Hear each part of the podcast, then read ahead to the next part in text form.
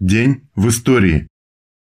30 апреля 1887 года Ленин пишет прошение директору Симбирской гимназии о допущении его к экзаменам на аттестат зрелости. 30 апреля 1918 года решение Наркома просвещения основана киностудия «Ленфильм», изначально получившая название «Петроградский комитет при Наркомпросе созданный на базе киноподотдела внешкольного отдела Государственной комиссии по просвещению. В 1922 году студию переименовали в Севзапкино, в 1924 году в Совкино, в 1925 в Ленинград кино, в 1930 году в Союз кино, Современное название «Ленфильм» студия носит с 1934 года. 1919. Белый террор. 30 апреля 1919 года по приказу колчаковского генерала Розанова в качестве мести за убийство восставшими крестьянами прапорщика Вавилова были расстреляны 10 большевиков Енисейской губернии, которые содержались в тюрьме с 1918 года и потому к восставшим крестьянам отношения не имели. Апрель 1920 года. В Лодзе, Польша, произошла забастовка 30 тысяч текстильщиков, 10 тысяч металлистов и рабочих электропромышленности, выразивших протест против проводимой правительством антисоветской политики. В этот же день 1932 года в Москве введен в эксплуатацию завод «Фрезер», первенец советской инструментальной промышленности.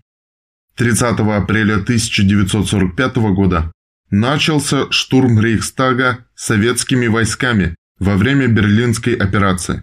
Адольф Гитлер покончил жизнь самоубийством.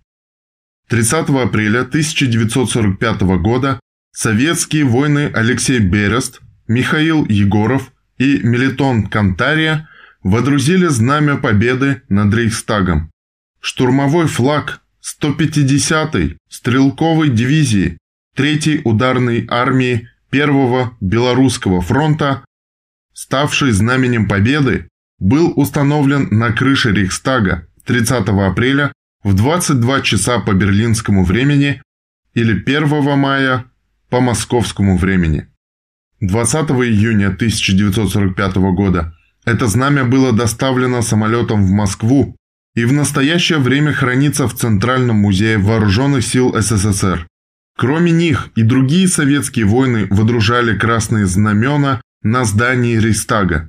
Это были войны 1-го батальона 756-го саперного полка, капитан Маков, старшие сержанты Загитов, Лисименко, Бобров, сержант Минин и другие.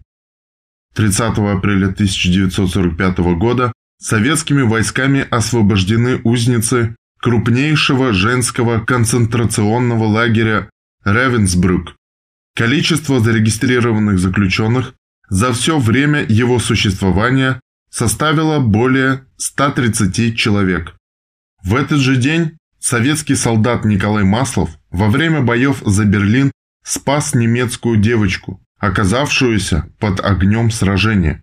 После войны в берлинском Трептов-парке был открыт монумент советскому воину-освободителю, изображающий солдата с мечом, разрубающим свастику в одной руке и спасенным ребенком в другой.